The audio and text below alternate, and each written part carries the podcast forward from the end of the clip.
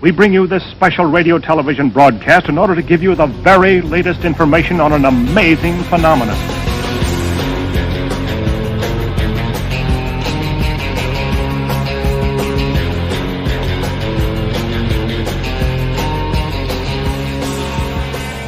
From the files of Schlock and Awe, welcome to Natural Selection, the home of the DTV Creature Feature. Here are your hosts, Matty Budrewicz and Dave Wain.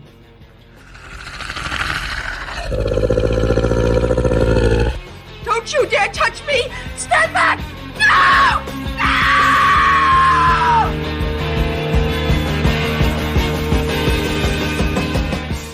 Hello, and welcome to Natural Selection, the home of the DTV Creature Feature. Uh, my name is Dave Wain, and just sat um, socially distancing and firmly not exchanging any droplets whatsoever. To my right is. Matty Budrewicz. Hello, how have you been?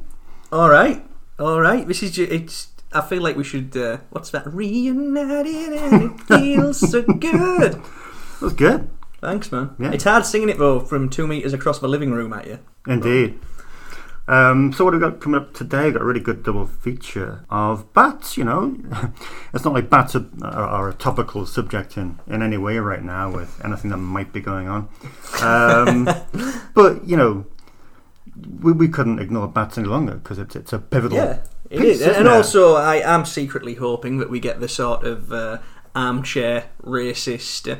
All this was started with a bat. I'm, I'm hoping that we'll we'll get that sort of audience. This is going to be the crossover episode, the one that joins Oh yeah, uh, the liberal-minded and the armchair racists yeah, together. and it's it's a perfect gateway to a spin-off series that we can have.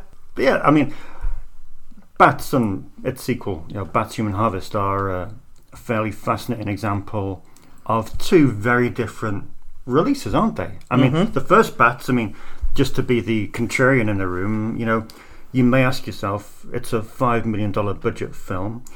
It opened on 2,540 screens in America. In what way does this film qualify for the DTV creature feature? to me, I think we need to discuss that there is a marked difference in uh, in direct to video in America and direct to video here in the UK. Yeah. Often, what gets a theatrical release in America and doesn't do too well or isn't seen to have much of a market here in the UK, we get dumped straight to video. Such is the case with Bats, which, as you said, opened theatrically. It opened uh, Halloween 1999. Five million budget. It doubled its budget on its theatrical run, even Yeah. though it wasn't very well received by critics. But anyway, and here in the UK, it ends up getting released straight to video. What's interesting about that is as well, in terms of not only have you got the difference between direct to video in the UK and the US, is Bats and Bats 2 represent the two greatest, um, I guess, strands or phases of the creature feature. Uh, you know, so Bats is part of the Anaconda, Deep Blue Sea, and Lake Placid cash-ins. Yeah. Okay, so these are the ones that sort of run between 97 and let's say 2002, 2003 time. After that, 2003 to 2004, you've got the rise of the sci fi type creature feature. Yeah. You know, the ones that are specifically made for direct to video, direct to DVD, direct to television distribution. Yeah. So you've got Bats, which is you know the the classy sort of big screen variant, answer to Anaconda and all that stuff, and then you've got Bats Human Harvest, which was released in 2007, straight to sci-fi, and of course 2007 for sci-fi. That is in the middle of it all. This is as they're heading towards their biggest, most successful year, which was like 2010, 2011, where they were getting hmm. a, a whopping great viewership for all these creature features, for all these Saturday night monster movies, which, as hmm. we said another. Uh, in another couple of episodes, you know, the Saturday sci-fi premiere, the most dangerous night on television. These were a big, big thing back hmm. in the day, and I just think it's interesting that we've got a film that was released theatrically stateside, but then was released straight to video here in the UK as part of the whole Anaconda, Deep Blue Sea, Lake Placid sort of vogue. And then it spawns a sequel, you know, near enough 10 years later, mm-hmm. which goes straight to television. And which at the time of Bats 2's making, of course, they were, you know, the Sci Fi Channel, they were knocking out all these sort of sequels. You know, you had the Pumpkinhead stuff, you Yeah. had uh, the two Return of the Living Deads, Yeah. and then ultimately things like Anaconda 3, Anaconda 4, all the Lake Placid things. In short, Bats and Bats 2 are just a really cool example, um, a, a microcosm of the entire creature feature spectrum between 1997 and 2009 time. You're listening to Natural Selection, the home of the DTV Creature Feature. The full moon of October is known as the hunter's moon.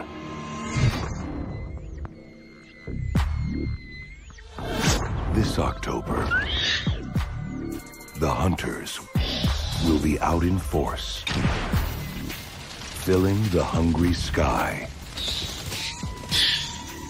And you are the midnight snack. That was the trailer for Bats, there, the uh, film from 1999, which is first on our agenda today. Um, where to begin with this? Probably best beginning with um, Destination Films, isn't it? That fabled offshoot of Sony, um, responsible for so many sequels. You know, they, they're going today. You know, still working on sniper films. Uh, you know, 27 or 28, however many they've done. but perhaps most famous for the um, sequels from the early noughties, things like Hollow Man 2, uh, the I Know What You Did Last Summer sequel, and the Glass House sequel as well. Um, was it 98 they, they came about? Yep. Destination were founded in 1998 by two guys called Brent Baum and Steve Stabler. Their remit is very similar to that of another Sony offshoot, Screen Gems. Yeah. Uh, only they work with a little less money than Screen Gems. Uh, so you've got action movies, thrillers, sci-fi, horror, and they're all done for a price. You know, they're they it's mid to low end genre stuff. As you say, though, they do have a deal with Sony. They are Sony's subsidiary, and uh, Sony's initial deal with them was to distribute certain films theatrically and, of course, to video Yeah. and as well as straight to video. So as you say, we- we've got Hollow Man 2, Vampires Los Muertos, Vampires Returning. Uh, I can't can't believe that you didn't name check Wild Things 2 and 3, man. Bats was Destination's very first production. Incredibly, incredibly fast turnaround. The company was set up to make Bats, uh, and they had in mind that it had to be released Halloween 1999 into hmm. US theatres. So, such a fast making for the film. Pre production took place in May 1999. Mm-hmm. They were shooting by the end of May 1999, right through to July, edited in theatres Halloween. Hmm. It's insane, really, isn't it? Mm. And it doesn't show. Not at all, not at all. You're a fan? Massive fan. So am I. Fan. I mean, this got a lot of heat back in the day. Hmm. Um, it certainly didn't bomb. I mean, probably overall, you know, it took what about thirty million when you count DVD or theatrical TV. etc. That's a lot. Yeah, yeah. That's a, that's a six-time return on its uh, original budget. But I think it's fantastic. I think from the minute, from the first minute, it just doesn't let up. That great opening sequence with dear old Quentin Jammer um, is, is great. Um, and then from there on in, it, it just it just never lets up.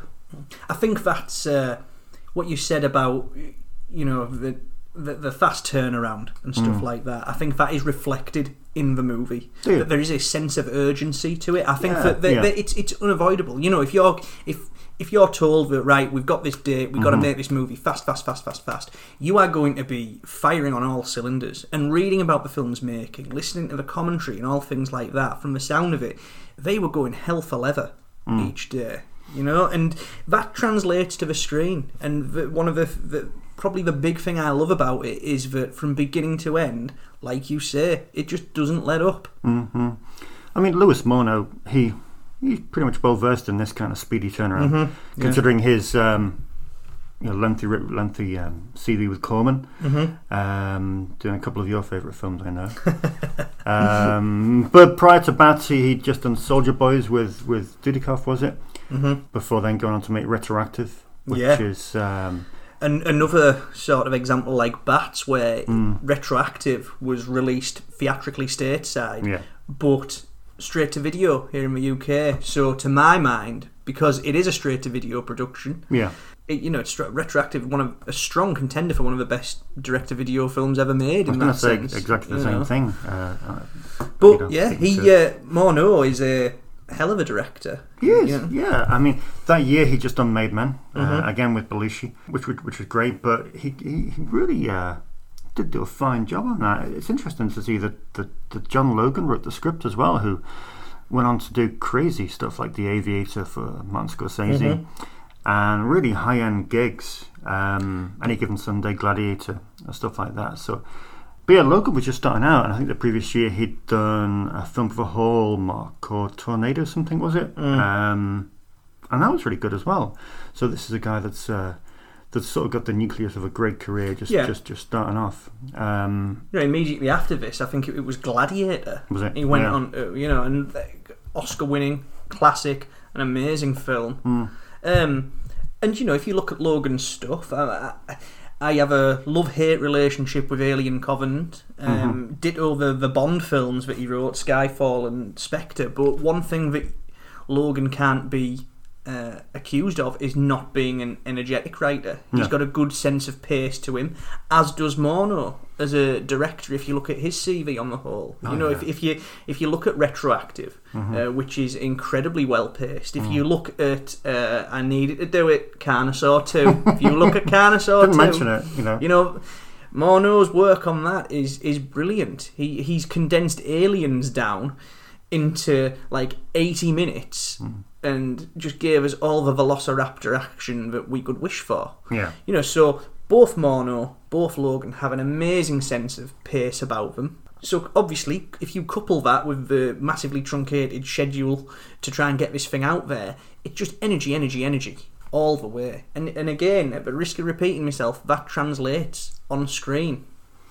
Yeah, undoubtedly. I mean, I think the look of the film is great. The location suits. Obviously, it's meant to be Texas, but it is in fact Utah, isn't Mm-hmm. it? Which you can kind of see from the snow-capped mountains in the background of some of the uh, some of the sequences. Not very Texan, but but not to worry. Um, but yeah, with regard to the look of the film, it's your guy that, that's holding the camera, isn't it? It's, Oh uh, yeah, George Mooradian. Yeah, of course, uh, Pyun veteran of what over twenty films or something. Um, Yeah, he shot. Um, George Mooradian shot everything that Albert Pyun made between Kickboxer 2 in 1991 right through to Post Mortem Right. in 1998. I think he worked with him one more time since after that as well. I want to say Yeah. that god awful Sword, uh, Sword and the Sorceress uh, sequel that Pyun sort of slung together. But Mooradian, you know, he the the if you look at his work as well, if you look at the stuff that he did with with Pyun in the nineties, if you look at Mean Guns, if you look at uh, Heat Seeker and uh, Spitfire, things Yeah. like that, all the nineties Pyun stuff, they look superb. And you know, given a little bit more money to work with with Morneau on retroactive, uh, Yeah. and here in Bats. Honestly, this Bats just looks fantastic. Doesn't it? It's, you know, the, the inky deep shadows, Yeah. just the gorgeous, gorgeously delicate framing. Very polished, stunning, very slick. There's always a sense of movement to the camera Mm, as well. You know, and, and, and, and to me, I liken it to it, it. It's like the movement of a bat. It's as if they're like zoning in on the energy of the bat itself. It, Yeah. You know, you're always sort of like flying around people's faces Mm, and stuff. It, it, it's a really, it's visually in tune with its story. Yeah. and, and, and I love that. And, and, and again, it's just beautiful to look at. But the slickness also is is you know it pertains to the the way that the, the CGI blends with the the physical you know constructed bats. Mm. You know, It- it's not jarring at all, is it? You know, they, No, they no. blend so well together. And although you, you know, if you, if you yeah, if you if you examine the film with a forensic detail, you can see the difference between the, the CGI shots and the and the and the physical um, puppetry. But you know, I think it just works together really, really well. And of course, behind that, you've got KNB, Um, Early days KNB, really, isn't it? No, Ish. no, they'd. Uh, I think what was the first thing they they'd set up in the. Uh, I think the first thing they did was Intruder.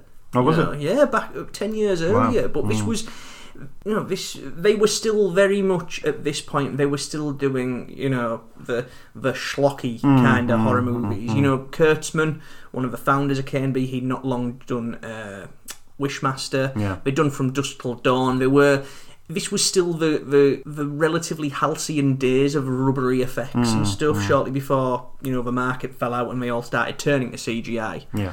Um, of course, it didn't really affect KNB because they're still a massive, massive force. Yeah. And rightly so because their work's superb. Mm.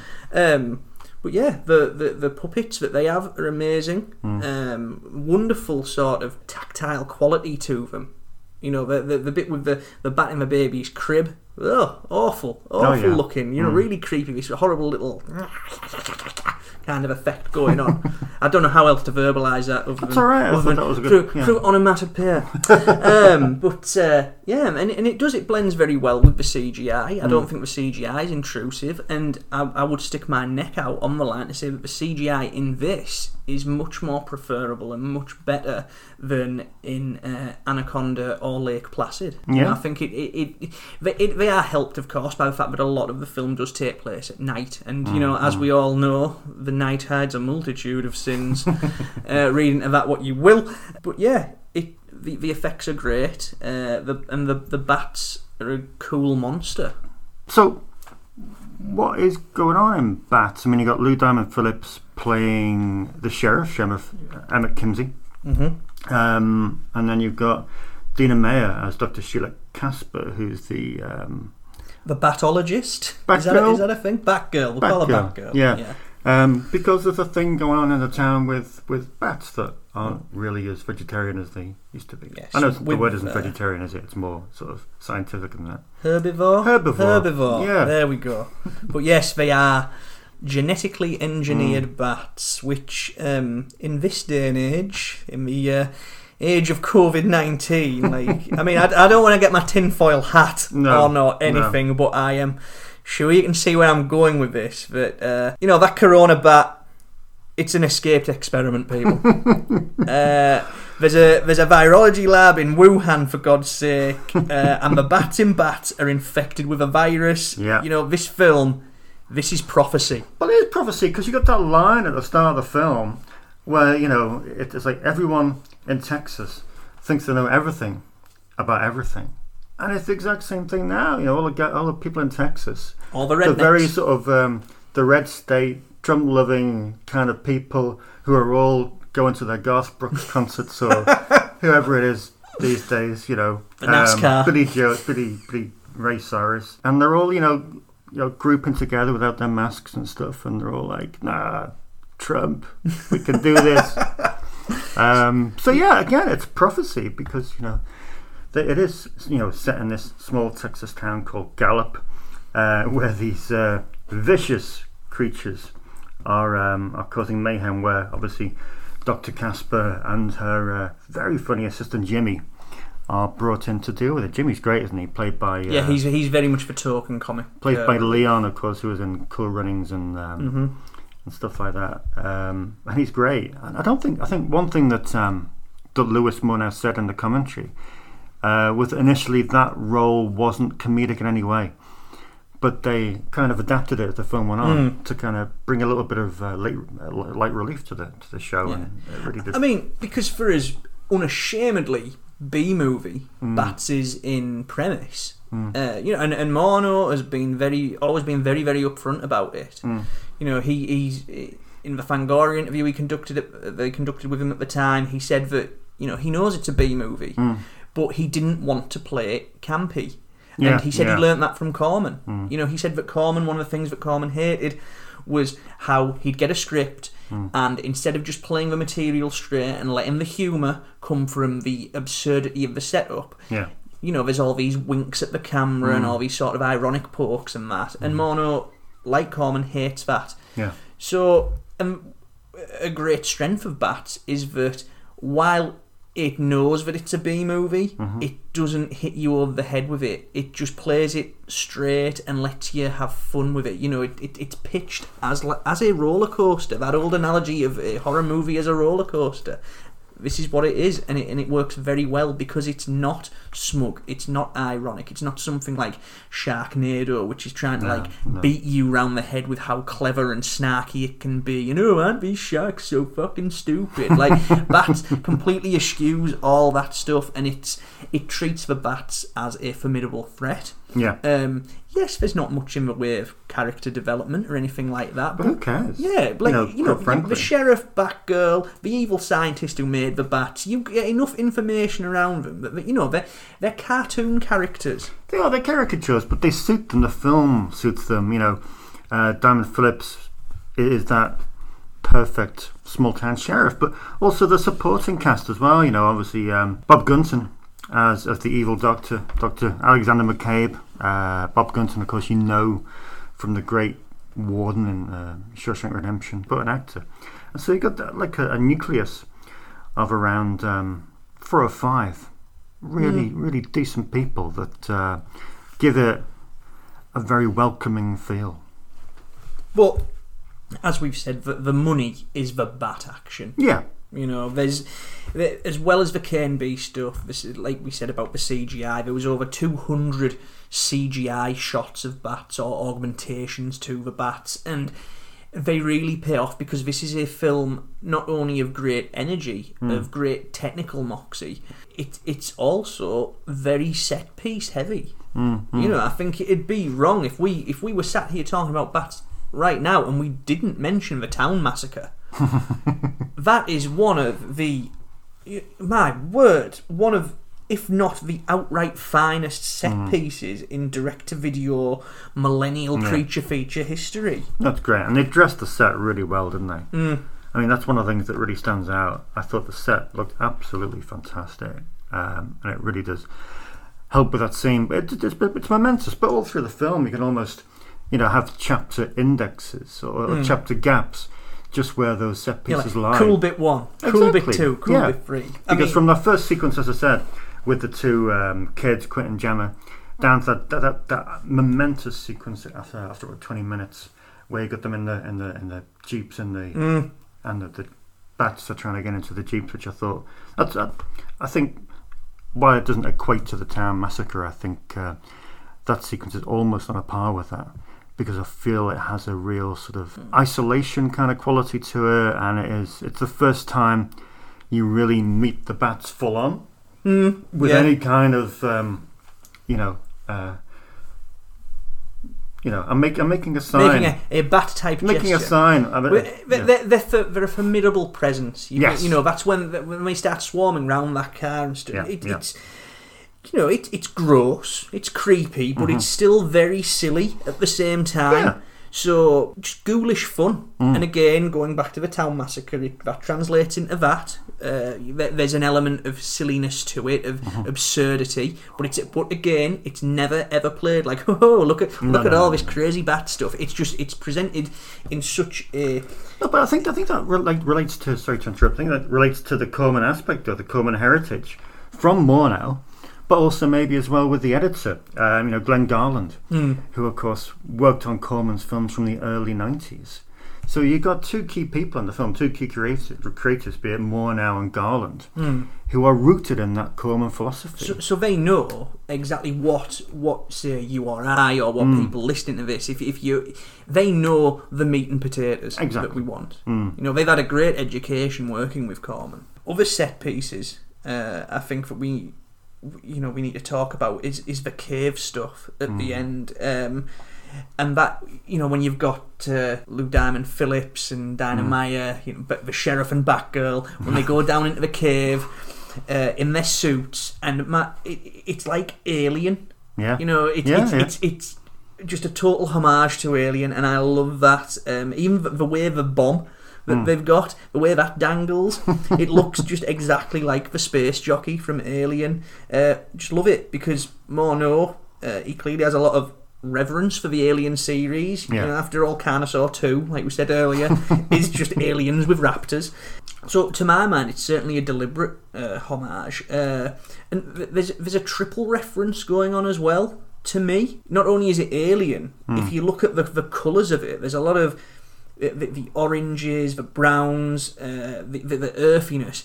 That's like uh, Norman J. Warren's Inseminoid. Oh, yeah. You know, the same Yeah, sort yeah. of set design and that. And then you've got a little touch of Bava in there as well, a bit a bit of Planet of the Vampires, you know, Okay. more more of Yeah, the, yeah, the I see that. pulpy, lurid sort of lighting effects, like the blues uh, and like the gentle greens that start Mm. dribbling in. And it's just really cool. Again, it links in with the whole sense of spectacle. And it, and it, it, it's got that it's got that crocodile type quality to it, whereby it's gotten you know you think this film's peaked with the bat attack, Yeah, yeah. but then after that, the next amazing sequence involves fire, electricity, shooting, sh- more, shitloads more bats. Mm. And then you have this cave sequence. And then you have all these random, really quirky touches in the middle of it all. You know, like when, when the bats rip apart another bat that they've put a tracking device on, which is just such a cool and imaginative touch. You know, this is a film, it's having. It's having fun with being a B movie. Yeah, I think they had the tools to do it though for that sequence. I mean, Mm. it was a set, wasn't it? Mm-hmm. Uh, an old steel mill, I think it was. I think they were there for about a week filming it. So it looks as though they could really um, get out of that just what they wanted, Yeah. uh, and they certainly did do. Mm. Because, uh, yeah, it's a great final third to the movie, and it really does round off in a in a spectacular and satisfying manner. Um, add to this, of course, you, you've got we haven't mentioned the soundtrack, which of course is by uh, Graeme Revell. Um, Louis Morneau states on the commentary that he wanted almost a Bernard Herrmann style sound to it, and I think he does get that. I think it, it does have that Herrmann um, sense of foreboding to the to the score as it builds in the in certain moments. Um, I mean, Revell's a, a, an amazing composer anyway. Mm. You know, you've got Crow. What, what the, yeah, the Crow. Saint, Uh, maybe not. I, oh God, I cannot abide Roger Moore, man. Cannot. No, no, abide no. uh, yeah, but I meant. The, Oh, uh, no, the with, uh, Val Kilmer, of course, yeah. I mean, there's, there's not that it's any better, but you know. Mm, But yeah, the Crow, the Saint with Val Kilmer, uh, Freddy vs Jason, Hard Target. You know, re again a swirling score. Mm. Yeah. and like like you say, Herrmannesque. Mm, mm. We're looking at this film 21 years later. It's still relatively untouched by human hand, isn't Mm-hmm. it? Um, it still belongs to the occasional badly judged think piece written Yeah. about it by people who aren't qualified to do so. But, you know, th- this should have a bit more. It should be cult. It should It be. should be cool. really. I mean, I, I, I'm very aware that, um, you know, I don't want to get the whole Chas Balun sort of thing where, you know, as much as I loved his stuff, but Hmm. the, the merest, all you had to do was excite to excite him as a journalist was presenting with some tits and some blood. You know, and I, I don't want it to get to the point where people think, oh, they say everything's a fucking cult classic on Hmm. That yeah. podcast. But this genuinely is. This belongs yeah. In, in the pantheon of, like, spiders Yeah. and crocodile. You know, if you like Lake Placid, Anaconda, Deep Blue Sea, um, you should, at the very next level, you need to explore the likes of crocodile, Mm, spiders, and bats. yeah. You know, so this this is Well, we- we- one of the classics of the cycle. We've we've seen the stuff that, that, that from Sony that's coming to boutique Blu- Blu-ray, be it Anaconda last year, Mm-hmm. and a few other bits that are forthcoming. And you know, if this doesn't appear in a boutique Blu-ray release in the next twelve months, then you know, I'll be very I'll be very shocked. Yeah. Um, because I do think from time to time it, it does it, it warms my heart that you'll see on Twitter someone will mention bats and there is there's a lot of secret bat fans out there closeted. Yeah, closeted bat fans. Uh, it's still sat in the bat cave or, or in the Wuhan lab.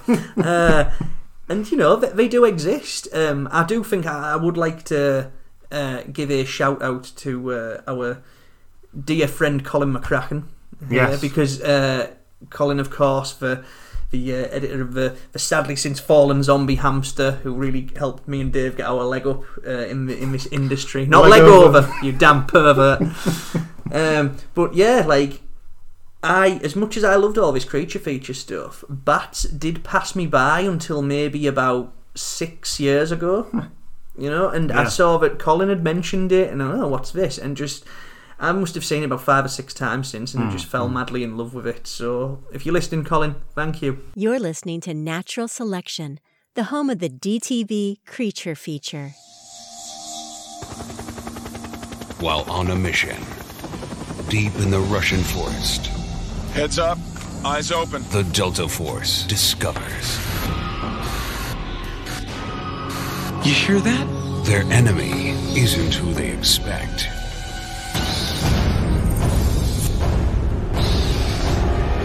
And realize once they enter the forest, they may never get out.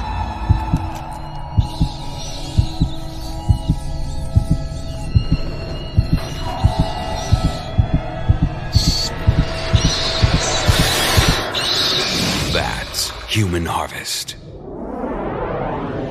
You were listening to the trailer for Bats 2, the uh, Human Harvest. Um, yeah, we're going to go to Bulgaria for this one, and we're on the Sci Fi Channel, and we're eight years after the first film, and eight years have sort of um, been a steady decline in quality, hasn't it? Before, um, I mean, this is just another one where I could just sit and go. Let's do that. Let's do that. We've got 15 minutes. Um, but I think before that, we do need to place Bats Human Harvest Yeah. into context uh, because we've got to, to to pinch one of your turns of phrase here, Dave. We've got some familiar faces. Familiar faces. Produced by Jeffrey Beach and Phillip Roth, who, of course, uh, are the masterminds behind UFO, Yeah. who we have looked at in uh, in the past with the Python and Boa films. Um, Bats Human Harvest isn't a UFO production. Um, well, not under their banner name of UFO anyway. Um, here, Roth and Beach were doing the wonderful mercenary job of just being the production service company, being Yeah. the ones who get the film made. So, Bats Human Harvest. You can tell by the fact that Thomas Vitale is listed as the producer, the sci-fi's uh, executive director of programming Yeah. and original movies at the time.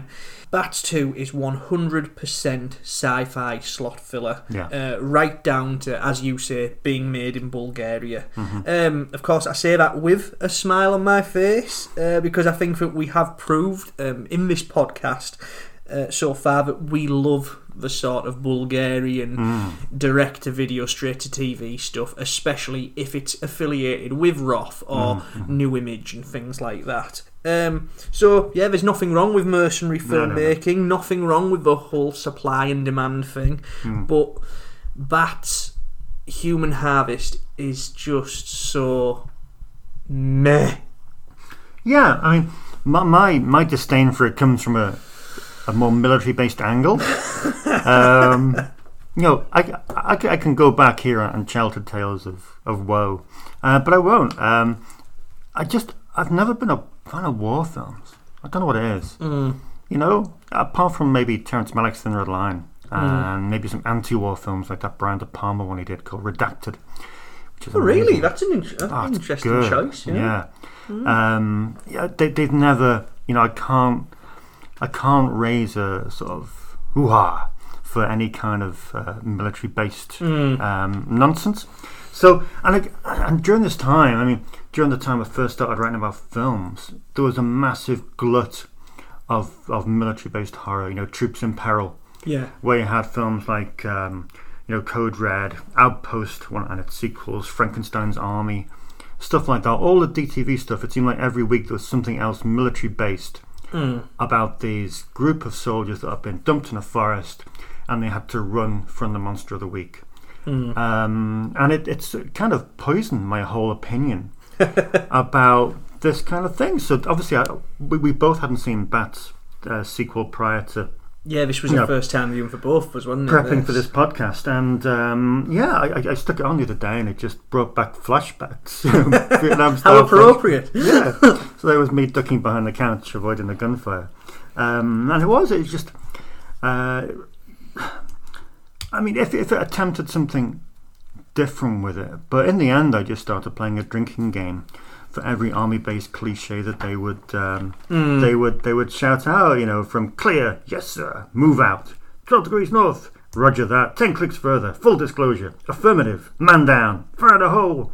They're all there. Yeah, it it's- If you if you if you listed every one of these these these, cliches, these utterances, then you would be pissed after about fifteen minutes. Yeah, it's, it's Which might be a plus. the script is just pulled from the big book of military film cliches. You know, there's all the army guy posturing in the military Hmm. boardroom. Um, the dialogue is quite honestly utter bollocks. Um, Not a clue what's going on other than it's just military based claptrap. I do think to a certain extent it is interesting because there, you know, there is a sequence um, set at an Al Qaeda training camp. Yeah, Uh, you know, and if you if you read it a certain way, I do think that perhaps that's a little poke at the war on terror. mm-hmm, you know, this- yeah. Um, and it's interesting that if you look at it, uh, you know, that if you look at the, the modern, say, post 1997 creature feature, everything from Anaconda onwards, if you really pick apart the underlying themes of those movies, we go from the pre millennium stuff, which is very much about pre millennium bug panic Yeah, yeah. you know you've got the fear that at the turn of the year 2000 i think we've said it in uh, in reference to like they nest and crocodile this fear that um, at the turn of a millennium everything would go haywire and we'd plunge back into the dark ages. But then if you go post 9-11 which is where bats human harvest falls in obvi- Yeah. for obvious reasons 2007 film but if post 9-11 it, it's evoking well those post 9-11 tensions. Uh, there's a greater spike in films like bats human harvest films which involve creatures uh, and soldiers and elements of combat uh, we saw it last episode with um, bugs Yeah, yeah. uh, interestingly, though, for a sci-fi production from around 2009 time, both Fred Olen Ray and Jim Wynorski are on record as saying that sci-fi they don't like the army as a plot device. Right. You know, it was one of the things that when Fred Olen Ray was making uh, Direwolf, that and, and it was done with the intention of getting it put on sci-fi. Yeah. And in one of the sort of you know, in the, in the show Bible that he was using, the sort of do's and don'ts list, Yeah. it was like, we don't want the military. We don't like the military. Uh, and they, they hate films about or involving the army, which is surprising because, as you've alluded to, they show a lot of films about the army. The pri- the previous year they just made SS Doom Trooper. Mm-hmm. You know, so that's weird. That's weird. It must be a very fluid Bible. but um, you know, should we try and navigate the plot in some kind of way? Because we start in Chechnya with with a, a, a group of uh, couple of fellows in a truck who uh, uh, succumb to some to, to some bat power, and then we, as you said, we, we, we go over to uh, to Crete in Iraq to this training camp, and then back um, to Chechnya, um, I all for the sake of getting the doctor. That's right, we have to get the doctor, don't we? yes, that's uh, That's the vague mission. Tomas Arana's character. Tomas Arana, of course, from Frankenfish. yes, uh, but probably best known for a couple of uh, pretty hip Italian horror titles that he appeared in. You know, you got The Church, The Mm. Yeah, Sect, yeah. Um, one of my personal favourites that doesn't get as much uh, no, no, no. love um, as it should. Lamberto Bava's Body Puzzle, which Yeah. I think's great. Mm-hmm. Um, but yeah, he. It wasn't until they arrested him. Uh, until all these soldiers got him at like the 50 minute mark that I had any idea what the fuck the actual thrust of the plot was. You know, prior to that, it was just military claptrap Yeah. um, and a few scenes of, of bat action. Um, with regard to the bat action, it is primarily CGI, isn't Mm-hmm. it? Um, it's not that bad. Is it? If I have to throw a positive at the film, it's probably the fact that I actually quite like the way the bats are shot. I like the perspective. I like the way the Mm. camera, the camera followed the bats from from the rear, Mm. um, which sort of made you feel as though you're part of that Yeah, attack. So I quite like that aspect, Yeah, which was in contrast to maybe the first film um, a little bit different. But you know, it, it kind of a frustration for me was probably the fact that Jamie Dixon was, was quoted as saying all the time, "Oh, he tried to do this in comparison to the first film. He Mm. tried to do this. He tried to get these. He tried to do this, but he didn't really manage to do much." And we like Jamie. Dixon, Yeah, like? I think Jamie Dixon's great. You know, he's a VFX guy by Hmm. trade, which is why the, the, the CGI in, in Bats look Bats Human Harvest. Sorry, looks so good. Because as, as you say, there's a bit where the bats swarm around um, a couple of. I couldn't work out whether they were rebels or yokels. Yeah. Um, but these sort of local types uh, are out in a field, and when they get swarmed by the bats, that it, it's faultless. Um, just hypnotic as well. Just very, you know, the swirling, flickering, massive, rapidly flapping wings, um, deafening squawking. It's a very cool moment. Um, ditto. The attack on the soldiers, you know, Yeah. the, C- the CGI is really good, um, except the CCTV effects. I thought they were horrific. Oh, yeah, okay, Uh, And they played in marked contrast to the, the excellence of the bat stuff. Hmm. But um, yeah, Jamie Dixon, yeah, uh, so VFX guy. Mm-hmm. Uh, his credits include Spawn, Deep Blue Sea. Um, he was actually the guy responsible for Samuel L. Jackson's death.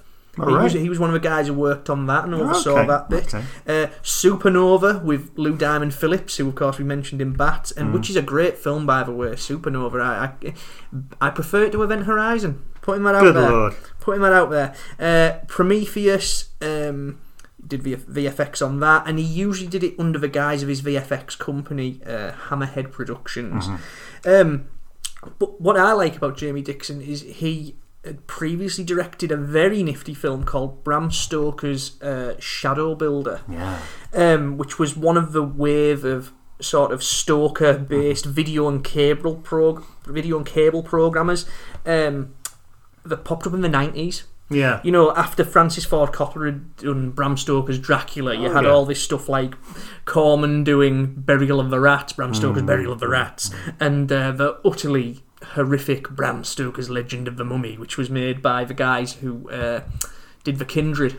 Yeah. Can't think the name right watched now. Jeffrey the- Obrow. Oh, There we that's go. right. I I think think it was that's a week for the, yeah. for the first time. But at least the sequel was uh, decidedly better, wasn't it? Yes, by David DeCoteau.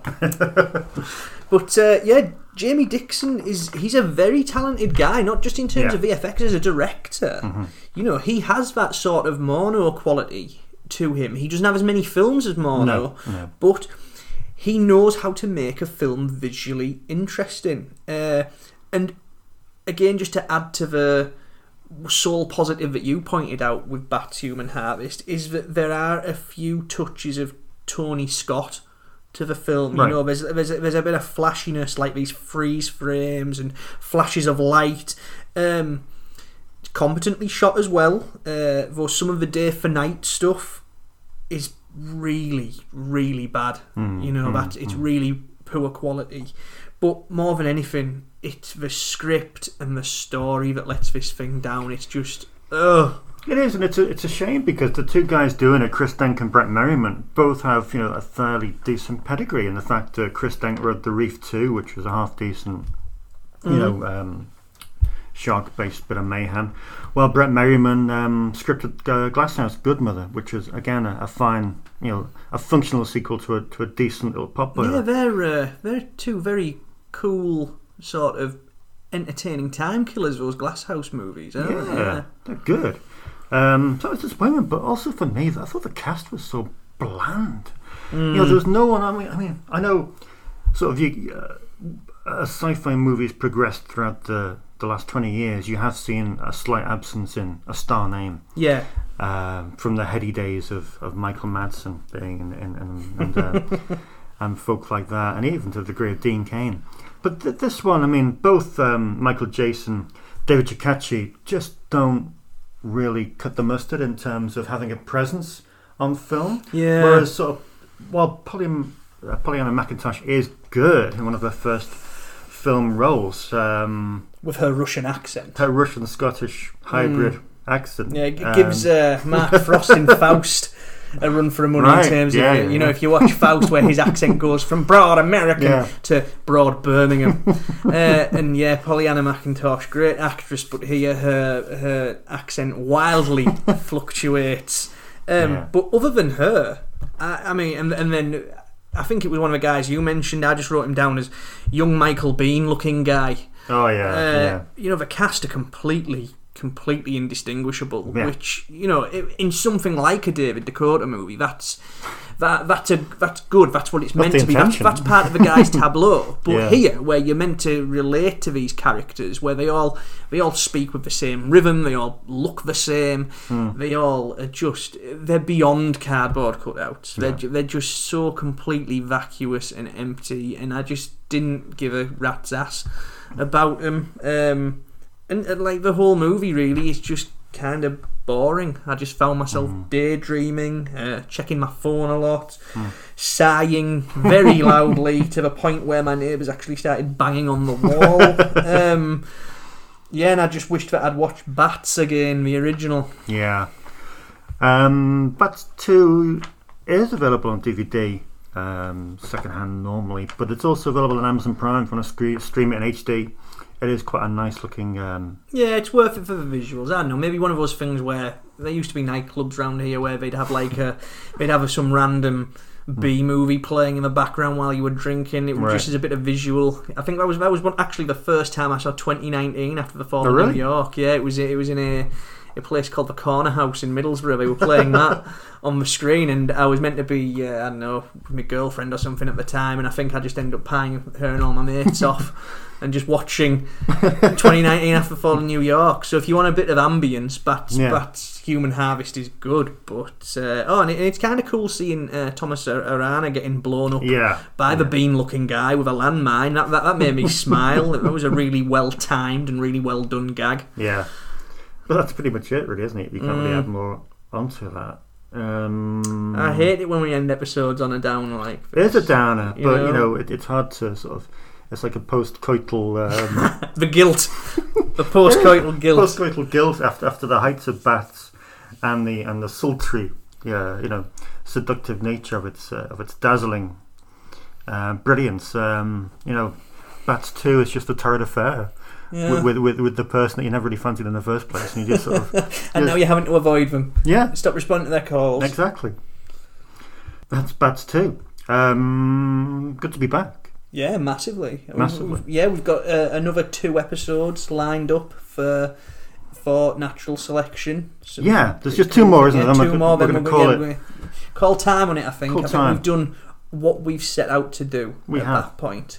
Um, unless, of course, there is a uproarious demand It's a for, uh, yeah, for Yeah. I don't know for us to do things like Piranaconda and that. Who knows? We'll probably we'll probably dust them off further down the line. But we are going to take a creature feature break very soon after the next two episodes. Um, Hiatus. hiatus. hiatus. Yes. Well, we'll, we'll, we'll be back. We'll, be uh, back. we'll put it on the Wikipedia page. Hiatus always looks good.